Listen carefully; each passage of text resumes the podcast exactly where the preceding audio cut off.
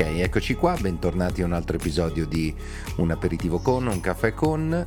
Sono sempre qua in, uh, in isolamento, no, questa volta isolamento mm, scelto, nel senso che sono fuori Milano, mi sono portato dietro il microfono e, e, e ho continuato da qua i nostri, i nostri appuntamenti, i nostri episodi. Episodio di oggi, appuntamento di oggi, che è con Gianmaria Liverta. Ciao Gianmaria. Buongiorno. Come va? Come stai? Bene, grazie. Ottimo, tu sei a Milano in questo momento?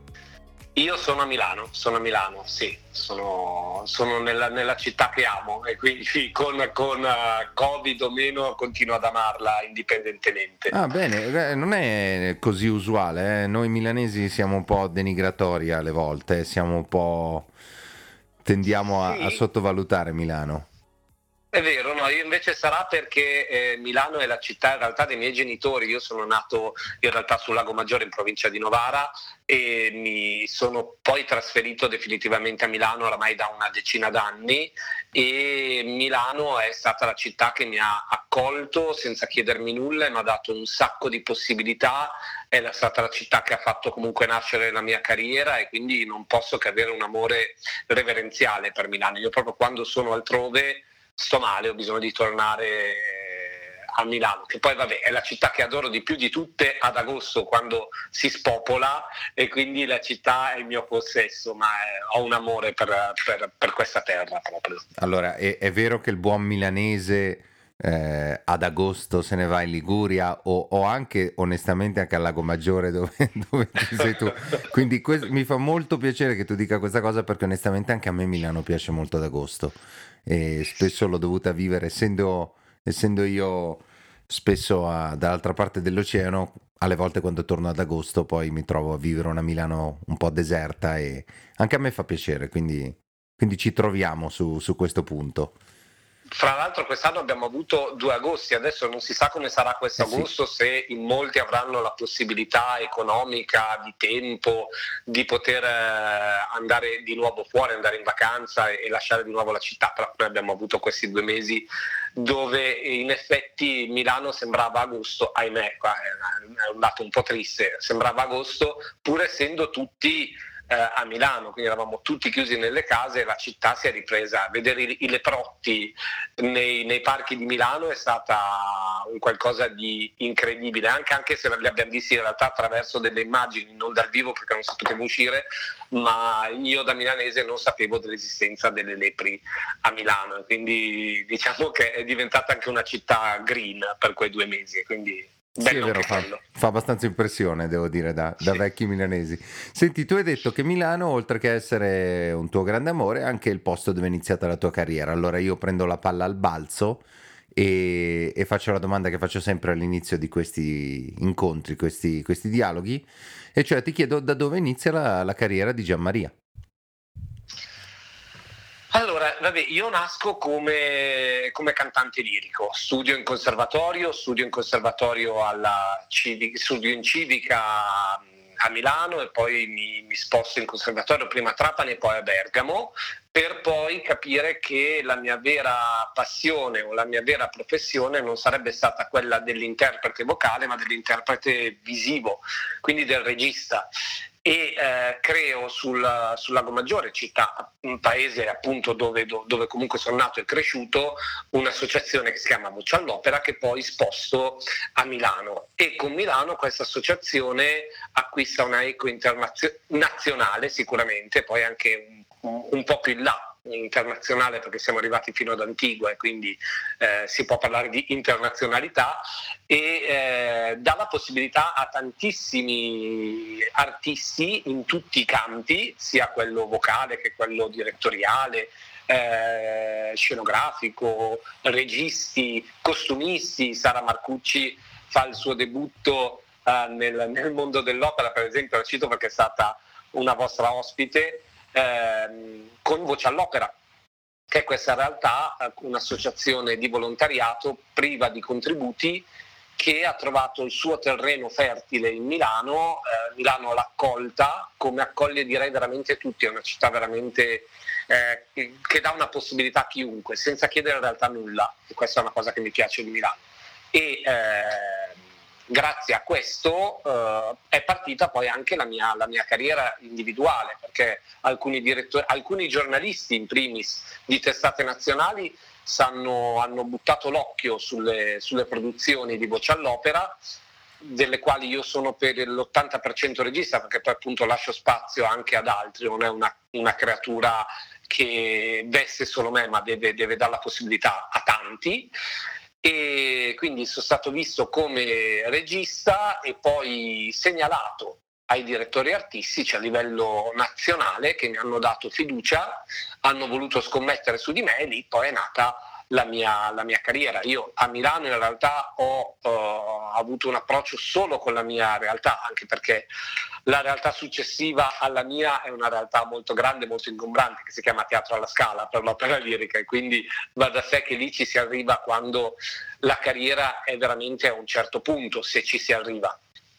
E quindi, quindi niente, Milano è, è preziosa per questo, questa, questa avventura di Voce all'Opera che dà spazio ai giovani continua e vuole eh, continuare, nonostante appunto io oramai sia, possa definirmi una persona che abbia iniziato la carriera, non ho lasciato la, la, la mia creatura, anzi tento di coccolarla ancora di più, di darle ancora più, più spinta, proprio perché questo, affiancato anche al fatto che io inizio a essere un po' riconosciuto nell'ambito, può dare ancora più visibilità ai giovani e, e questo per me è un passaggio veramente molto importante perché i giovani sono quelli che buttano le basi per una nuova società e quindi è importante anche da un punto di vista sociale. Senti, da questo punto, poi su questo punto voglio proprio tornare perché questo podcast un po' nasce anche per quelli che si affacciano al nostro mondo eh, per la prima volta, che hanno iniziato, diciamo, sono giovani a livello artistico, ecco. Eh, quindi mh, mm, è una cosa della quale voglio chiacchierare con te. Però eh, una cosa che mi interessa, della quale mi interessa sempre parlare è un po' com- come nasce l'amore per l'opera, mm, perché il teatro e l'opera alle volte non so, eh, io parlando con un mio amico regista, ci siamo in, que- in, quei momenti dove ci si confida un po', dicevamo, a me sembra di vendere audiocassette nell'era degli iPod, no? degli iPad alle volte quando fai teatro, fai... sembra quasi anacronistico no? nel mondo dei Netflix fare ancora, fare ancora teatro, sì. eppure lo amiamo tanto. Come, come nasce questo tuo amore? Allora, guarda, l'amore, eh, l'amore per l'opera prima ancora che per la regia, nasce assolutamente casualmente. Eh, è una storia che chi mi conosce oramai sa, però inav- eh, inavvertitamente poi sì, è una domanda che mi fanno tutti e quindi eh, rispondo sempre con immenso piacere. Mio padre, eh, che è un amante d'opera, portò a casa quando eravamo veramente molto piccoli una musicassetta del Rigoletto e lo ascoltai abbastanza indiffer- con, con, abbastanza non, non, ci prestai particolarmente caso, l'ascoltai e, e punto, tornai a giocare all'aperto. Qualche anno dopo, ma stiamo parlando veramente di pochi anni, avrò avuto 8, 9, 10 anni, un'età del genere, nel, nel riordinare le cassette mi capitò sotto mano nuovamente questa, questa musicassetta ed era proprio uh, sul, uh, sulla donna immobile, cantata da Pavarotti, che io da uh, ragazzino conoscevo, ma la versione distorta, quella che si canta a scuola, quella volgare, no? quella goliardica. E dissi, ma insomma, e dopo tutto è carina anche così. E, e quindi mi, mi interessai a questa cosa e iniziai a esplorare il mondo dell'opera totalmente da solo, eh? cioè senza che nessuno mi, spiegò, mi, spiegasse la trama, mi spiegasse di cosa si, quali erano i temi trattati da Rigoletto, chi era Giuseppe Verdi, mm, proprio in totale eh, anarchia, devo dire. Iniziai ad appassionarmi ed era il momento legato al boom delle delle incisioni che venivano vendute in edicola dei tre tenori. I tre tenori avevano appena spopolato con il concerto di Caracalla e quindi da lì a poco uscivano queste, questi cofanetti eh, monografici per ognuno dei, dei tre tenori e io pensavo, nella mia estrema ignoranza da bambino, che il tenore fosse il cognome della persona. Quindi mi chiedevo come mai queste persone avessero così tanti cognomi, quindi Pavarotti tenore, Domingo tenore, Carreras tenore. Quindi per me tenore erano tre fratelli di fatto. Poi scoprì che non era esattamente così, ma che era la classificazione vocale. Mi innamorai sempre di più di questo, di questo mondo legato all'opera. Vidi la prima, la prima opera in tv che era la il film della Traviata di Zeffirelli con Domingo e iniziai ad innamorarmi di questo mondo e quindi ero un bambino che andava in giro cantando prima in bicicletta, poi in motorino per i miei paesini e quindi tutti sapevano dell'arrivo mio a casa o della partenza perché uscivo di casa urlando come un pazzo cantando le arie più belle. Da lì decisi che volevo fare il cantante e poi il resto è avvenuto appunto con gli studi in conservatorio. Se- ho sempre avuto una grande passione per andare ad analizzare e spiegare agli altri, agli altri intendo agli altri colleghi di canto all'epoca, studenti, eh, qual era il testo che stavano, che stavano cantando, che non vedevo solo come note, ma vedevo come drammaturgia. E quindi da lì è nata sempre di più la passione e quindi poi l'amore eh, immenso per Verdi, che è il più grande drammaturgo in musica che sia mai esistito, mi ha portato a diventare un regista, quindi quello che eh, di lavoro spiega a tutti quello che sta accadendo in scena.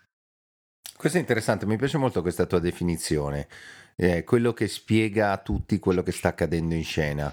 E, e, e, come inizia il tuo lavoro da regista? Inizia così, proprio andando in dettaglio a, a, insomma, a, a capire, analizzare la drammaturgia per poi spiegarla agli altri? Sì, sì, assolutamente. Allora, c'è un grande lavoro eh, di, di, ricerca, di analisi eh, proprio perché quando uno va, eh, mette un piede in teatro deve essere super preparato. Super preparato vuol dire a 360 gradi, quindi eh, quando magari un mio collega che arriva dalla prosa e non ha mai fatto opera e non conosce la musica parte diciamo molto molto svantaggiato indipendentemente dalla grandezza o dalla potenza delle sue idee perché non possiamo scindere le due cose. Cioè noi facciamo un teatro musicale. Eh, il, ehm, il compositore ha usato quelle parole per renderle musica, non, non, le possiamo più dividere da quella musica, non, soprattutto se il compositore è un compositore drammaturgo come Verdi, se invece è un compositore che, che mira solo all'estetica come lo è Bellini, che quindi eh, scriveva delle bellissime melodie e poi prendeva il testo come se fosse la lista della spesa e ce l'appiccicava sopra, quindi che il cantante dica fiori o che dica uh, bidet è la stessa identica cosa perché la sua, la sua, preoccupazione è stata quella di dipingere delle belle melodie, non di dare un peso specifico alla parola, ma se parliamo di compositori come Monteverdi, Mozart e Verdi che hanno Uh, proprio utilizzato quella parola e quella parola non può essere sostituita, quella parola è diventata il cardine, è diventata musica, eh, dobbiamo arrivare molto preparati anche sulla, sull'aspetto musicale, quindi capire che armonia c'è sotto, quali, quali, sono le note, quali sono gli strumenti che le suonano, per quale motivo c'è un pizzicato anziché un suono legato, eh, è, è, molto complessa, quindi c'è un grande studio. Poi questo studio deve essere un po' messo da parte, deve essere un po' immagazzinato come quando uno fa scuola guida. Quando uno fa scuola guida deve capire che deve arrivare a 2000 giri prima di, di lasciare la frizione, di schiacciare l'acceleratore, cioè, c'è tutto un meccanismo molto complesso a parole che poi diventa automatico. Ecco, quindi tutto questo serve per avere un tuo bagaglio automatico a livello di artista e poi concentrarti su qual è la storia che si sta raccontando, che in molti casi, soprattutto nell'opera lirica, è stata messa sotto naftalina. Quindi noi abbiamo degli allestimenti che non ci dicono assolutamente più nulla in molti casi in abiti storici, attenzione, non sono contro l'abito storico, eh, ma sono contro all'uso stereotipato dell'abito storico, perché in molti casi va a permettere all'artista che, che canta quel ruolo di entrare in una comfort zone, di fare delle eh, mossettine che eh, secondo lui sono interpretazione, ma in realtà è semplicemente uno scimmiottare uno spettacolo già visto e quindi non vanno al cuore, non vanno a spiegare la trama. Ed è per questo che è molto vero quello che dicevi che vendiamo musicassette al tempo del, del, di Netflix. Perché se non si fa un'analisi veritiera e non si va a portare un prodotto reale e realistico anche a livello teatrale, eh, quindi può essere totalmente assurdo, ma con una, con una concezione vera dove l'artista crede in quello che fa, ecco che lo spettatore, eh, una parte degli spettatori, perché poi alcuni sono molto appassionati alle mossettine, vogliono vedere solo quello e vogliono vedere l'ultimo spettacolo che hanno visto, ma una buona parte, magari chi si approccia per la prima volta o chi invece è molto navigato e quindi ne ha visti tanti spettacoli e ha bisogno di stimoli nuovi, ha bisogno di vedere un prodotto che sia eh, reale e vero. Eh, e quindi che capisca che Violetta è una donna che ha commesso dei peccati o qualcosa che la società ripudia ma che ama, che soffre davvero, così come ha bisogno di vedere in quella gobba deforme personaggio orrendo che è Rigoletto magari un qualcosa di nuovo che oggi eh, faccia capire allo spettatore quello che erano le idee di Verdi nel 1850. Quindi se nel 1850 portare per la prima volta un essere con delle deformazioni fisiche e mentali poteva essere sufficiente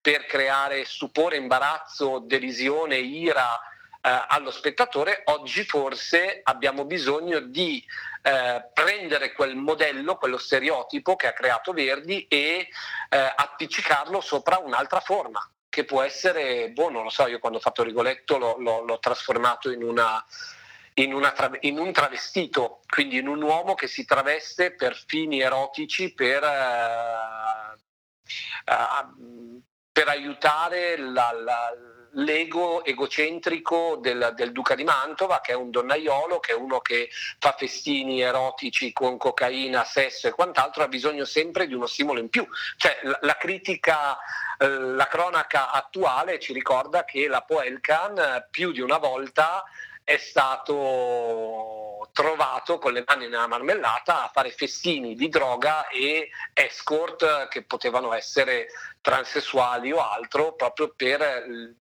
il massimo egocentrismo suo, di trovare sempre un qualcosa che lo porti sempre più al limite. Ecco, questo può essere una, una riscrittura, può essere, eh, non è detto che la mia sia giusta, ma è stata una trovata mia per descrivere una società di oggi che denigra molto determinate persone, che le usa però solo per i fini sessuali di piacere, ma come ha finito quest'atto, poi dopo le ripudia a livello sociale.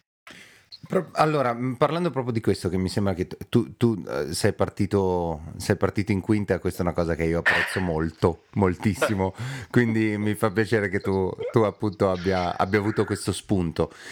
Allora, parliamo un attimino anche uh, di questo, cioè parliamo mh, di teatro, parliamo di opera, parliamo di quello che tu vorresti vedere. Ovviamente siamo in una situazione molto particolare è un eufemismo, nel senso che è unica, una situazione nella quale non, non ci siamo mai trovati prima, speriamo di non ritrovarci più, ma è una situazione molto molto complessa. Però diciamo, chiudiamo gli occhi per un secondo e pensiamo a quando si tornerà una, a, a, quello che sarà la nuova normalità, tra virgolette, insomma, quello che sarà il futuro.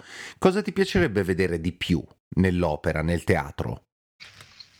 Ah, allora, mi piacerebbe vedere dei cantanti attori dei cantanti attori che interpretino. Noi, allora, secondo me il problema del tempo, della durata, è un finto problema di quello che l'opera è lunga e quindi annoia, perché oggi eh, la, la, mia generazione, la generazione dei trentenni, fa le maratone su Netflix, quindi delle puntate che sono ideate e pensate per accompagnare lo spettatore da casa in più serate, ce le sciroppiamo in una sera o in due. Quindi rimaniamo attaccati alla TV per delle ore senza pause, senza intervalli, se non che quelli che decidiamo noi per eh, prendere qualcosa da mangiare o andare a fare dei bisogni. Quindi eh, quello del tempo non c'è più. D'altra parte però noi siamo talmente abituati a chiuderci in casa e a vedere dei signori attori che recitano alla grande che non possiamo più permetterci di andare al teatro dal vivo e vedere una cosa stereotipata, vecchia, ammuffita, impolverata. Quindi c'è veramente bisogno che la nuova generazione di artisti, soprattutto in quelli verdiani, perché sono gli artisti che hanno la possibilità più grande di esprimere la drammaturgia, devono diventare dei grandi attori. Non mi basta più, e lo dico da ex cantante, da persona che come percorso di studi esclusivo a quello del canto lirico, non mi basta più sentire un jukebox che mette dei suoni belli se poi non c'è una collimazione con l'aspetto fisico e visivo. Quindi quello è, è, è veramente la BC. Io vorrei andare a teatro e vedere dei signori artisti sul palco che semplicemente mettendo un piede in palco mi fanno mancare il respiro per qualche istante, prima ancora di aprire bocca, perché poi quando aprono bocca quelle sono le loro frecce che mi scagliano e che mi possono colpire anche controvoglia, cioè anche se io non voglio loro mi colpiscono eh, per forza perché insomma altrimenti andrei a vedere uno spettacolo di prosa se la parte vocale non fosse così importante. Però questo lo vorrei veramente vedere, sono stufo di vedere spettacoli che non mi portano nulla, che mi fanno uscire da teatro eh, arrabbiato, scontento, demotivato. Eh, ecco, questo, questo, questo non, lo, non, lo, posso più sopportare e non penso che la colpa sia solo dei registi, eh, perché poi so lavorando quanto tempo abbiamo, quanti giorni ci sono poi i cantanti realmente alle prove, perché magari sono in altri spettacoli, eh, quanto tempo ci vuole per, per, per montare le scene, quindi poi ci si trova a montare uno spettacolo in realtà dai 20 giorni che si hanno a disposizione ad avere in realtà realtà meno di 5 veri effettivi, quindi il tempo è poco, è poco proprio per instaurare un rapporto personale che possa far capire qual è la tua idea, che possa far maturare all'artista una... Cioè di fatto cosa stiamo facendo noi nel mondo dello spettacolo dal vivo e più particolarmente nell'opera perché è quello che mi compete? Stiamo creando spettacoli commerciali senza che siano minimamente commerciali.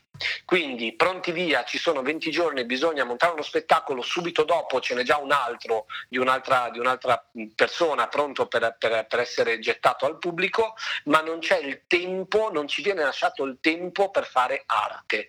L'arte ha bisogno di tempo, che, che, che, varia, eh, perché poi a seconda degli artisti che ti trovi ad avere dell'affinità, dell'entusiasmo, della carica, ci possono volere anche tre giorni. Io con i miei giovani, che è l'unica possibilità che hanno e quindi se la devono giocare al mille per mille, tirano fuori di quelle cose in pochi giorni che io rimango allibito, cose che invece alcune volte da dei signori professionisti di fama mondiale non riesci a tirare fuori perché sei solo un, un, numero, quella produzione è solo un numero che serve ad arrivare a fine anno per avere un tot numero di fatturato e tanto se non è quella, se non viene bene quella sera ce ne saranno tante altre che gli potranno permettere di avere il loro beneficio a livello di, di, di successo dal, del pubblico. Quindi questo è un po' svilente perché a livello artistico abbiamo veramente bisogno di fare arte non, non, abbiamo bisogno di, eh, di, avere un conto in banca. Poi quello serve, eh, per amor di Dio, perché tutti mangiamo, tutti paghiamo le bollette, quindi quello serve, serve anche che i teatri paghino in tempo, perché comunque è un lavoro, però è un lavoro appunto artistico, non è un lavoro gestionale o da dipendente che eh, guardi le, le ore una volta che è finito le ore, bene andiamo tutti a casa, no, è un lavoro che non ti fa dormire la notte quando progetti. E quindi questo è quello che mi piacerebbe nel nuovo, nella nuova alba poter vedere. Ritornare un attimino indietro su questi temi. Allora, ti impacchetto due domande proprio su questa cosa. La prima, tu hai parlato di giovani e quindi la prima domanda che ti faccio è un giovane, eh, che, giovane a livello artistico che si ehm, affaccia per la prima volta al mondo della regia dell'opera, eh, che, che percorso potrebbe fare? Eh, per diventare un regista d'opera. E la seconda eh, che ti faccio da regista di prosa, eh, quale sono, quindi un ignorante di opera, onestamente lo dico, e me ne vergogno veramente tanto perché ne parlo spesso con registi come te e, e, e, e scopro di essere un po' cieco a un mondo molto bello e un mondo in cui noi italiani onestamente abbiamo abbiamo fatto la storia, quindi una cosa sulla quale sicuramente io devo migliorare. Però da regista di prosa mi interessa molto questo discorso che tu stai facendo sull'attore, il cantante d'opera che diventa attore, cioè che diventa, eh, non diventa solo la voce, ma diventa anche un attore, come dicevi tu, tipo Netflix. E quindi la mia domanda è, quindi la prima per i giovani, come fa un giovane artista a diventare regista d'opera? La seconda è, come fa un regista a lavorare con un attore d'opera per farlo diventare più attore, tra virgolette? Allora, due belle domande. Come fa un regista giovane? Eh, allora, il percorso, guarda, io ripeto sempre, mi sono creato la mia macchina che è Voce all'Opera e, e devo ringraziarla e devo ringraziare il fatto che sto continuando perché eh, dà la possibilità a me e oh, io ho dato a mia volta come direttore artistico dell'associazione la possibilità a quattro registi in quattro anni di debuttare, quindi di provare. Perché tu sai benissimo, essendo eh, regista, che eh, c'è un problema di fondo, quello di avere un apprendistato, quello di poter provare a fare. E noi proviamo quando già c'è il pubblico, quindi non abbiamo la possibilità, come può un cantante, di cantarsela mille volte sotto la doccia. Noi non abbiamo gli attori a casa sotto la doccia da poter muovere e poter fare la regia e vedere se va bene. Quindi diciamo che c'è il percorso di prove che è anche il percorso di crescita individuale. Eh, non esiste una scuola dell'opera, o meglio esiste un'accademia che è quella di Verona, che dà il master in, in regia lirica, che però negli anni ho visto uscire parecchie persone, lo dico perché molti sono venuti a propormi progetti e molti li ho anche presi come assistenti, che non hanno la preparazione assoluta, cioè non sanno analizzare un libretto d'opera, non sanno chi dice chi. Quindi siamo veramente a gente che è laureata e non ha non ha la competenza di base, cioè non sa come prendere in mano uno spartito e iniziare a progettare, pensa solo alle idee quindi ho questa idea, la voglio fare, ma poi non, non hanno una tecnica per capire se quell'idea è fattibile oppure no. In più c'è il problema reale che mi dicono i direttori artistici, cioè un direttore artistico prima di scegliere il regista Tizio e Caio ha li tremano i polsi perché sa che sta dando in mano a quella persona il teatro, la macchina teatrale, cioè quando un regista entra in un teatro come può essere un teatro lirico sinfonico importante, che ne so, la Fenice, il Maggio Musicale Fiorentino, qualunque di questi teatri, un regista ha sotto di sé 200-300 persone.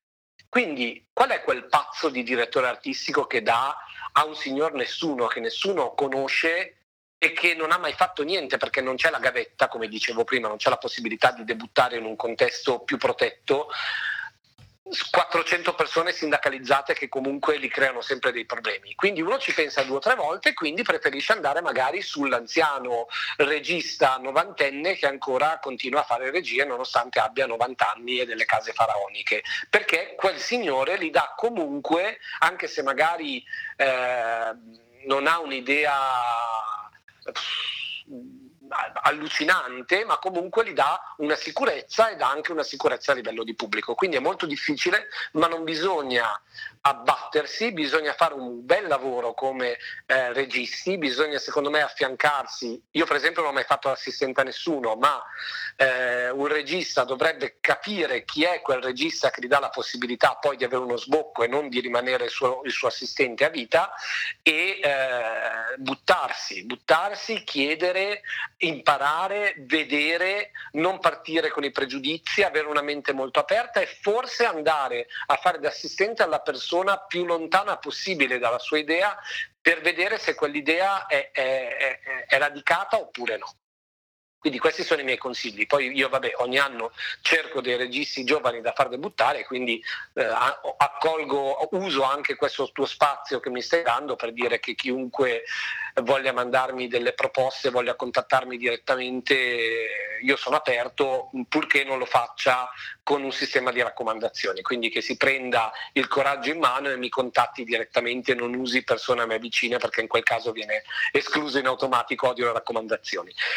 Poi la seconda domanda è come fa un regista, me la, me la sono persa perché ho divagato troppo. No, no, no, no, se, no, assolutamente, è preziosissimo quello che tu stai dicendo. No, io, la seconda domanda è, è da me, mh, mm, povero regista di prosa, è, è come, si, come si lavora con un cantante lirico, con un attore lirico per farlo diventare più attore? Ah, ecco, ok. Allora, innanzitutto sfatiamo anche un po' questo mito perché abbiamo un po' di reverenza eh, da tutte e due le parti. Cioè, eh, per il mondo dell'opera, quando si parla di registi di prosa, sembra che siano i professori universitari, quindi gli unici che capiscano, e, e lo dico in senso buono, eh, non, non, è uno sfottò, no, no, ma, abbiamo fai, fai questo, questa, questa, reverenza rispetto a, a, voi perché appunto voi lavorate con i grandi, voi lavorate veramente di teatro, mentre invece nell'opera per anni, fino io direi agli anni 80 più o meno, la regia, il concetto di regia d'opera era un, una parola che ingloba in se stessa scene e costumi. Difatti abbiamo avuto dei grandissimi scenografi e costumisti che hanno fatto i registi e registi di fama internazionale. Pensiamo per esempio al compianto Franco Zeffirelli, lui era uno scenografo, un costumista fantastico ma soprattutto negli ultimi anni non si può proprio dire che l'idea di regia, quindi di muovere, di spiegare la drammaturgia ai cantanti e di utilizzare loro a livello drammaturgico non era quello il suo scopo principale. Infatti sappiamo delle grandi masse che metteva in scena, riempiva con dei quadri bellissimi e, e, pienissimi dove lo spettatore non riusciva neanche da tanto materiale c'era a cogliere tutte le sfumature. E non si preoccupava della recitazione quindi diventava un po' l'effetto jukebox. Grande quadro c'è qualcuno che mi canta sotto. Quindi noi abbiamo una grande reverenza per voi e so che d'altra parte invece quando i registi di prosa parlano della lirica parlano un attimino per dire oddio un mondo che non conosco e quindi come quindi no questa cosa secondo me non c'è. La, i cantante è una, una creatura molto complessa e molto particolare. Perché mh, mm, non tutti sono dotati e non tutti pensano alla recitazione. In molti, appunto trattandosi di cantanti, pensano che cantare e cantare bene sia il 99% di quello che loro devono fare, poi arriva un regista che gli dice entri di qua, esci di là e quello che fai mentre stai cantando sono fatti tuoi. In realtà per me non è assolutamente così, io entro anche nel come utilizzano la voce. Eh, per quale motivo dicono quella cosa, per quale motivo danno enfasi ad una nota piuttosto che un'altra. Guarda, ti faccio proprio un esempio per essere chiaro anche a chi magari non è avvezzo all'opera lirica. Nella Bohème, eh, trama in cui questi due ragazzi, questi due bohemien si incontrano, si innamorano e poi lui lascia lei perché scopre che lei è gravemente malata, si rimettono insieme perché è inverno e stare lontani d'inverno è brutto e poi lei torna eh, in punto di morte da lui per eh, dichiarargli tutto il suo amore, che è appunto un amore grande come il mare, più grande dell'infinito. E quando i due si lasciano, lei dice a lui di eh, riconsegnargli tutte le cose che lei ha lasciato in casa sua, ma eh, di, di tenersi una cuffietta rosa che è stato il dono che lui le ha fatto il primo giorno che si sono incontrati. E Puccini scrive, vada sotto il guanciale, c'è la cuffietta rosa. Se vuoi, se vuoi tenerla come, degno, come pegno d'amore. Tutti i cantanti enfatizzano la cuffietta rosa e quindi cantano vada sotto il guanciale c'è la cuffietta rosa dando un grande peso a questa cuffietta ma Puccini scrive esattamente l'opposto dice vada sotto il guanciale c'è la cuffietta rosa, molto sbrigativo la cuffietta rosa, perché cosa vuole dire lei come interprete e come donna? Ti ricordi il guanciale? Ti ricordi dove dormivamo, dove abbiamo fatto mille volte l'amore, dove abbiamo vissuto tutta la nostra storia d'amore? Ecco lì, lì esattamente di sotto c'è la cuffietta che se vuoi puoi tenerla, tanto è una cosa che mi hai regalato, ma forse, forse mi fa pure un po' schifo, cioè del tipo. E invece tutti fanno l'effetto contrario, perché per tutti il, la cosa è la cuffietta rosa, lei che lascia lui questa cuffietta. E quindi bisogna essere, è per questo che dicevo che è importantissima la musica, perché se io non so cosa scrive Puccini sotto e mi faccio ad orecchio alle esecuzioni che ho ascoltato in CD, magari sbagliate, non vado alla, alla fonte drammaturgica. Quindi devo spiegare all'artista cosa e come. Poi è vero che il cantante è un, una creatura meravigliosa e non può, secondo me, un buon cantante essere totalmente mh, lucido mentalmente, perché l'ansia che ti porta dover mettere quei suoni, dover essere a cospetto di gente che in realtà è cattivissima perché il pubblico dell'opera è molto, è molto critico, è molto cattivo, anzi sembra quasi che, il, che il, lo spettatore d'opera quando esce dal teatro se dice che è tutto bello è un incompetente perché deve comunque trovare qualcosa che non va perché l'ultima esecuzione in realtà era più bella di questa, c'è sempre il paragone e dover fare tutte queste cose, dover stare sotto ad un'orchestra che suona dal vivo, dover um, avere a che fare con uno strumento che è piccolissimo, cioè loro cantano con con uno strumento che nella migliore delle ipotesi è lungo 3 cm. Quindi tu sai che su una cosa di 3 cm ti va su un, un granello di polvere e ti viene da tossire, tu comprometti la tua Ferrari. Quindi devono avere una, secondo me, una non lucidità mentale per poter fare questa cosa, dove a un certo punto arrivano sul palco e dimenticano tutto e diventano dei performer dove la, dove il cervello si stacca un attimino. Quindi il regista lirico deve essere, secondo me, quella creatura un po' psicologa che riesce a capire quali sono i pregi, quali sono i difetti, quali sono le fragilità dell'artista e metterlo a proprio agio portando non ahimè eh, a buon fine la propria idea ma portando a buon fine l'idea migliore per l'interprete che ha in quel momento. Quindi creare una sintonia con l'artista affinché l'artista faccia delle cose senza tradirti poi dopo la prima che tu te ne vai, quindi che, che sposi in toto un'idea perché l'hai in qualche modo partorita con lui. Fermo restando che poi se c'è qualcosa che nell'immediato non va bene, tipo uno strumentale che, che sbaglia o, o, un ritardo nel prendere il tempo e quindi dei, uno scollamento, eh, il cantante penserà quasi sempre a salvaguardare la parte vocale e non la parte attoriale. Quindi questo è, un, è una cosa che va messa già in... Um, come base, eh, bisogna saperla chi vuole fare questo, questo lavoro. È per questo che dico che servirebbe molto più tempo, perché servirebbe molto più tempo per arrivare ad avere un'affinità eh, che è difficile da avere perché non è che tutti ci piacciamo e quindi soprattutto siamo lì per lavorare, non per diventare amici. E quindi è difficile creare questa magia. Quando si crea è, un qualcosa di meraviglioso perché l'artista magari ti crea una cosa, riesce a mettere in gabbia lo stesso regista perché magari fa quella cosa che avete concordato ma non la fa con il termine che noi sia nella prosa che nell'opera definiamo telefonata, quindi che è chiamata, che si vede che lui sta facendo, si sta preparando a fare quella cosa e quindi in realtà brucia l'azione.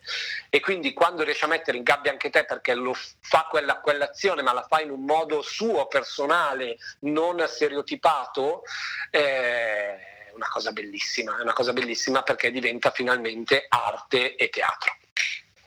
Devo dire Gianmaria che eh, ne hai parlato con una lucidità eh, tale per la quale io sono tentato a prendere eh, questa registrazione e passarla ai miei studenti perché hai, hai, avuto veramente una lucidità straordinaria nel senso che io spesso mi trovo a pensare da, eh, proprio nel rapporto tra regista e attore a, a, questo fatto al quale io onestamente non soffro cioè il fatto che uh, dopo la prima noi andiamo via e quindi essenzialmente il nostro spettacolo finisce lì. Eh, perché? Perché? Perché, perché un regista cinematografico eh, lavora con l'attore e poi va in sala di montaggio. Se una cosa non gli piace, eh, premesso che magari di quella situazione ha angolazioni diverse, inquadrature diverse, nell'editing la può migliorare, la può cambiare, la può tagliare. Certo. Noi come registi no, noi diamo in mano lo strumento, diamo in mano la macchina, la Ferrari come dicevi tu, tra virgolette, la diamo in mano a, al cantante, all'attore. Perché se poi lui o lei vuole alterare questa cosa in fase di spettacolo, eh, non è che possiamo salire sul palco e dire no, signori scusate, non è così che avevamo deciso di farla.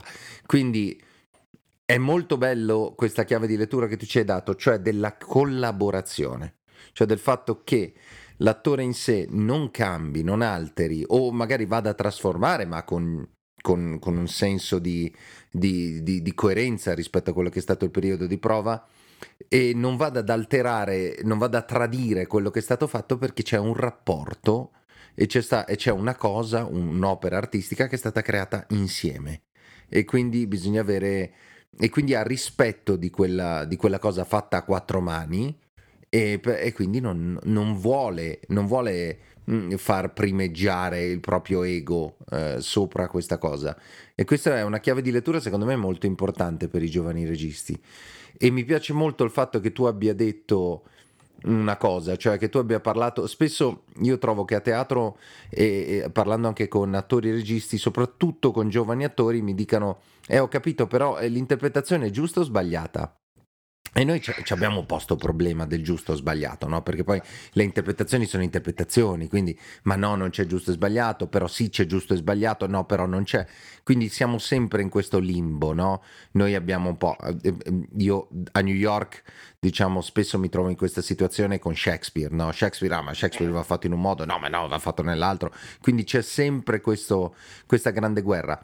A me piace molto il fatto che tu abbia caratterizzato lo sbagliato come la mancanza di ricerca, cioè del dire se uno non va a guardare quello che voleva il drammaturgo e non va in profondità a capire la musica sottostante alla battuta, come dicevi tu, no? alla parola, la musica deve informare la parola. E quindi se uno non va a capire la musica, poi è sbagliata l'interpretazione, ma per pigrizia, tra virgolette, perché non è andato a fondo. Eh, e, e, questo è molto interessante, è un approccio, questa verticalità, no? di andare in profondità dei concetti, è, è, molto, è, molto, interessante e quindi capisco anche che quei 20 giorni non bastino, no? E, e come si fa quindi, diciamo, eh, ripeto, faccio la domanda da giovane regista, no? Come si fa a, se in 20 giorni non mi bastano e io devo andare in, in, profondità dei concetti, come faccio ad andare in profondità dei concetti? Devo andarci prima, devo farlo da solo, prima che arrivi l'attore? Come mi preparo? Eh, allora, diciamo che arriva la tecnica.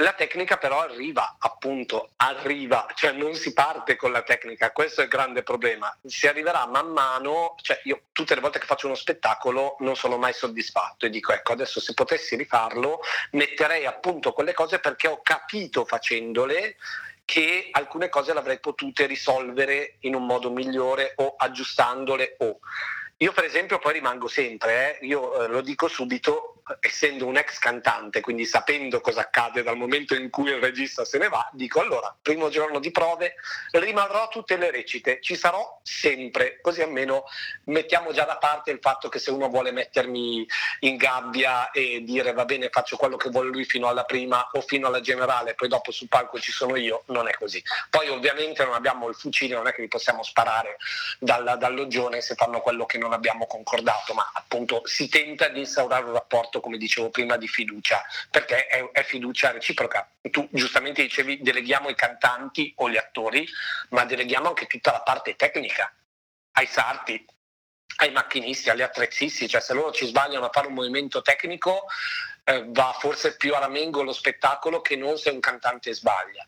E in più lavoriamo con una parte che è estremamente astratta, qual è la musica. Cioè non ci potrà mai essere un direttore d'orchestra che spiega, come sto spiegando io ora, l'analisi del personaggio. Perché la musica uno dice vabbè eh, io se qua voglio fare un andante anziché un allegro la, la, prendo un attimino di più e tu non mi puoi dire nulla perché il tempo lo decido io non c'è scritto sì va bene c'è il riferimento del compositore ma comunque a, a quanto deve essere un adagio io il mio adagio è questo per i miei tempi quindi eh, c'è una parte che è solo uditiva e non è visiva e quindi la si può giudicare molto meno pensiamo alle ovazioni che vengono fatte ai direttori d'orchestra quando entrano prima ancora di iniziare a suonare. Quindi loro hanno un benessere placido, una, un, un, incoraggiamento solo per il semplice fatto che sono i maestri. E questo è un po' una, una malattia del teatro d'opera, dove si tenta di mettere comunque qualcuno al, al posto di comando e al posto di comando nell'opera sono tutti. Io sono contro questa gerarchia. È vero che il mio, il mio ruolo è più importante a livello di gerarchia di altri, ma io tendo ad annullarlo proprio per avere una, un rapporto con gli altri eh, più ampio e mh, mm, non mi interessa essere il capo, mi interessa fare un progetto e il progetto lo posso fare solo con altri, delegando.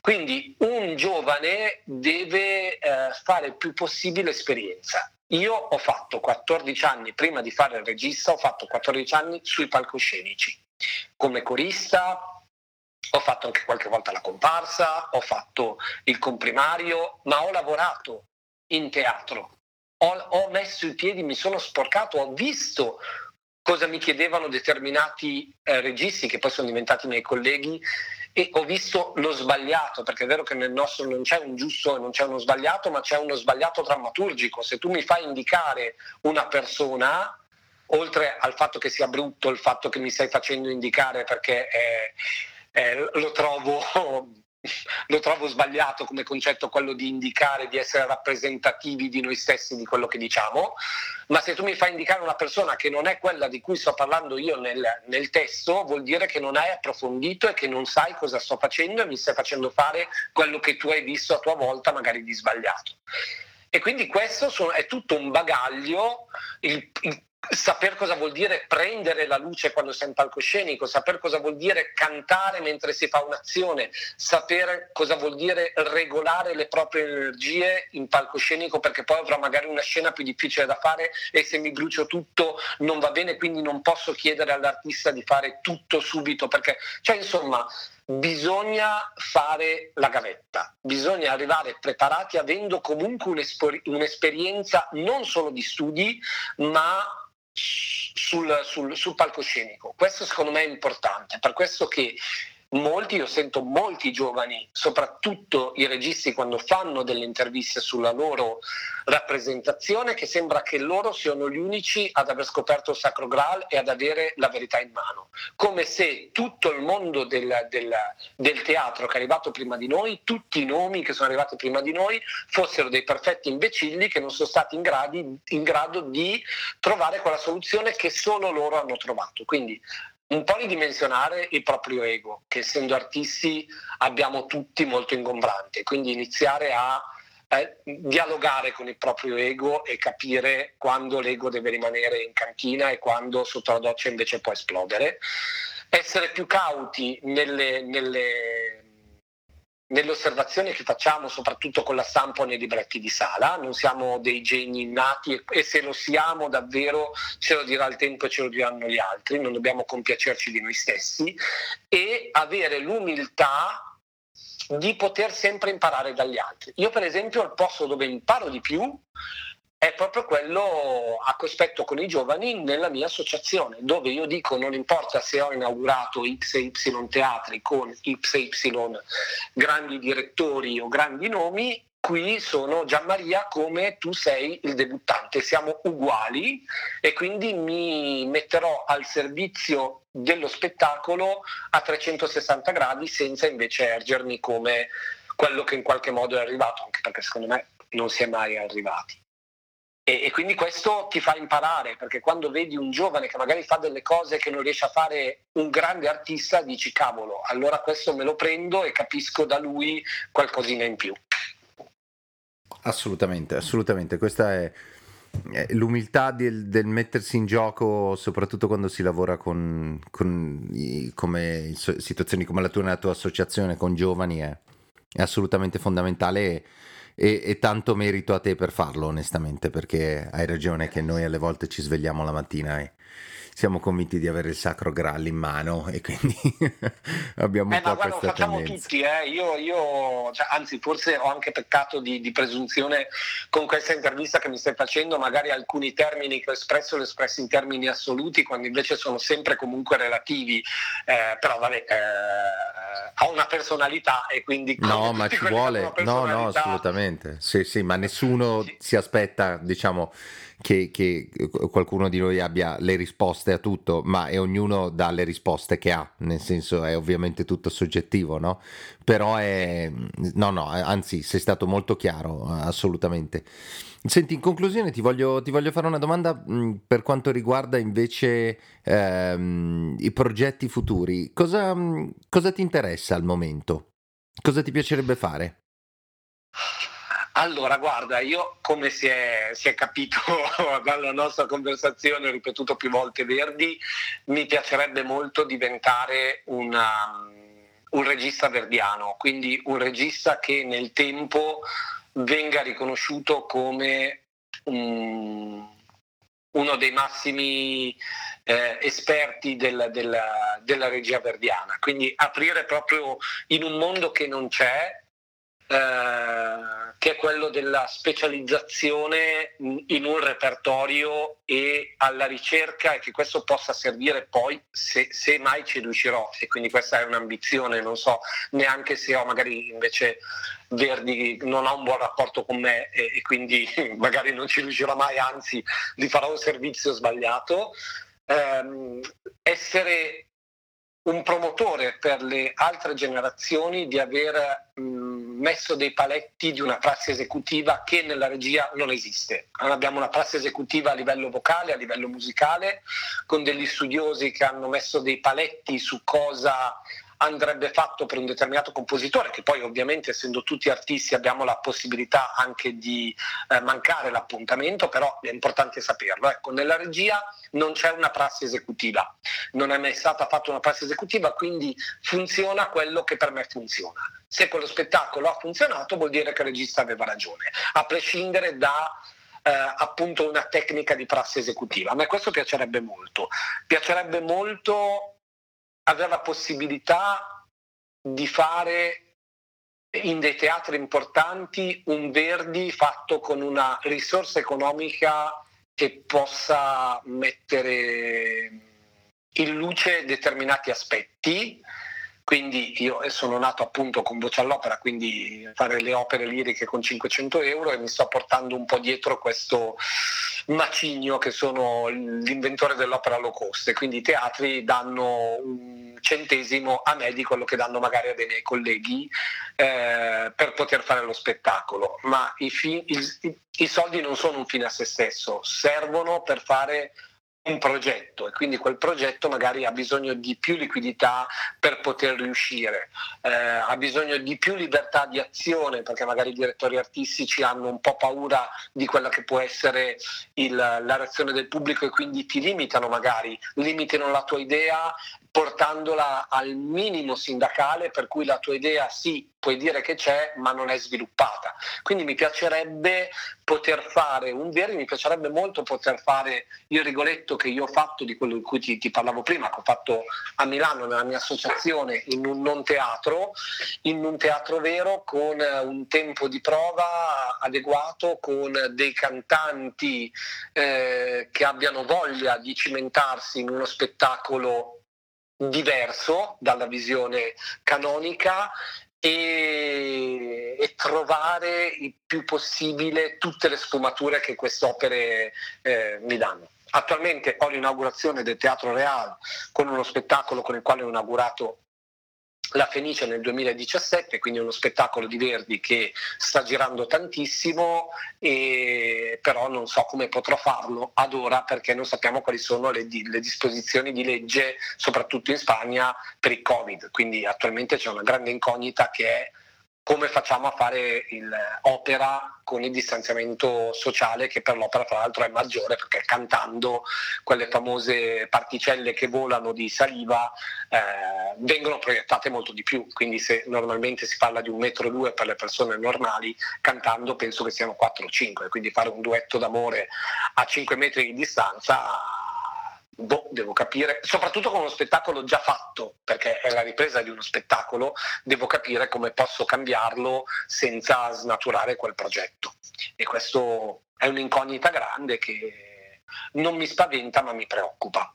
Ti capisco, ti capisco molto, molto bene, anch'io ho uno spettacolo in stand-by col produttore che ogni tanto mi chiama e non, non, non so bene se, se, ci chiamiamo per ragionare sullo spettacolo o semplicemente per tenerci la mano su Zoom, perché neanche noi sappiamo cosa fare. Diciamo, come, come tu hai il problema del, dell'amore al tempo del Covid, anch'io ho il problema eh del, di questa cosa, quindi onestamente sarà difficile. Ovviamente io ti auguro che questa cosa io penso che si risolverà, ovviamente, non, magari non tanto rapidamente quanto vorremmo, ma io ti auguro che appunto questa cosa si risolva molto presto e che si possa vedere l'inaugurazione al Real molto molto molto presto. Ah, me lo auguro anch'io perché il 24 di agosto inizio le prove, quindi vorrei sapere un attimino prima cosa fare e non trovarmi là a dover uh, dire vabbè ok dai facciamo così un metro a terra, due metri e Be- beato a te, guarda. veramente tutti omini del Lego, cioè che rimangono lì no, no, tutto quello che io ho fatto di discorso ora, poi dopo sì, vabbè entra, stai lì fermo, guarda il direttore, canta Mamma mia. e io penso agli abiti. Lo eh, vedo come una visione, come, come, eh, credo sia il primo girone dell'inferno nella mia mente. Eh, sì, sì, cioè, sì, da, un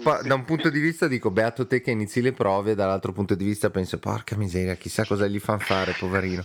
Quindi... Eh, eh, aspettiamo, aspettiamo. aspettiamo. Sì, sono d'accordo. Senti, in conclusione ti faccio una domanda che, per la quale tutti mi maledicono quando, quando arriviamo a questo momento dell'episodio del podcast, che è questa. Ci consigli un libro e un film? Allora, guarda, un film che io amo alla follia e, e che fra l'altro mi vede molto, molto sensibile sull'argomento ed è attuale, secondo me è Il Miglio Verde. Ah, bello, bello. Quindi un, un Colossal, eh, un, un, film insomma pluripremiato che secondo me va visto perché è anche ora di finirla veramente con questo odio razziale, con questa deficienza umana nell'odiare delle persone in base al colore, in base alla provenienza geografica. Veramente basta. Cioè, mm-hmm. bisogna, la nostra generazione deve essere veramente quella che mette lo stop a questa cosa. E quindi, pur essendo un film datato, lo consiglio perché è estremamente attuale.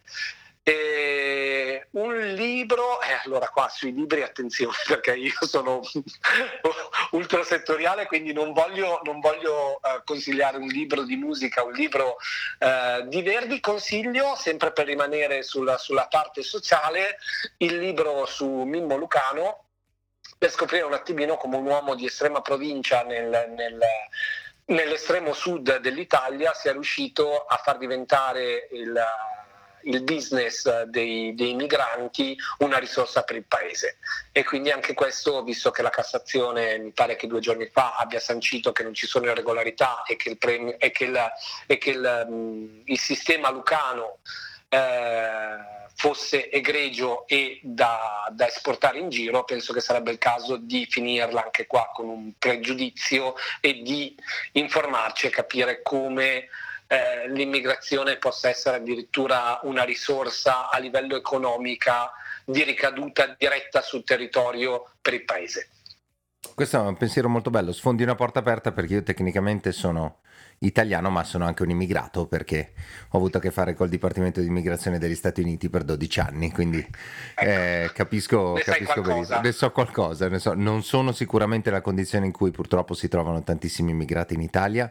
Quando arrivano, ho sempre avuto una condizione molto più fortuno, fortunata e quindi non voglio adesso fare la vittima sicuramente, però è molto interessante. Questo libro assolutamente me lo segno e e non lo conoscevo, devo essere onesto, quindi vado a, vado a guardarlo. Ce ne sono più di uno, guarda, se vuoi ti, ti, ti prendo anche la copertina perché io a livello di memoria se non, se non, si parla di Verdi, la mia memoria è, è pari a quella di un criceto. È, è verdicentrica. Eh, sì, sì, sì, sì, sì. Allora, è Tiziana Barillà, Mimì Capotosta. È un ah. libro molto bello che parla di, di, di Mimmo Lucano. E poi ce ne sono anche altri che parlano proprio del, del, del sistema lucano, ma questo secondo me è veramente molto interessante, lo consiglio. Fantastico, fantastico, me lo sono segnato adesso sul computer. Gianmaria, grazie mille di questa conversazione che è stata veramente straordinaria. Speriamo di sentirci presto, magari dopo il 24 agosto, per sapere come stanno andando le prove.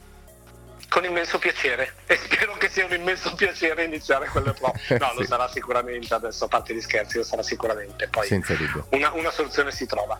Sempre. Grazie Gianmaria, buona giornata. Grazie a te, grazie mille.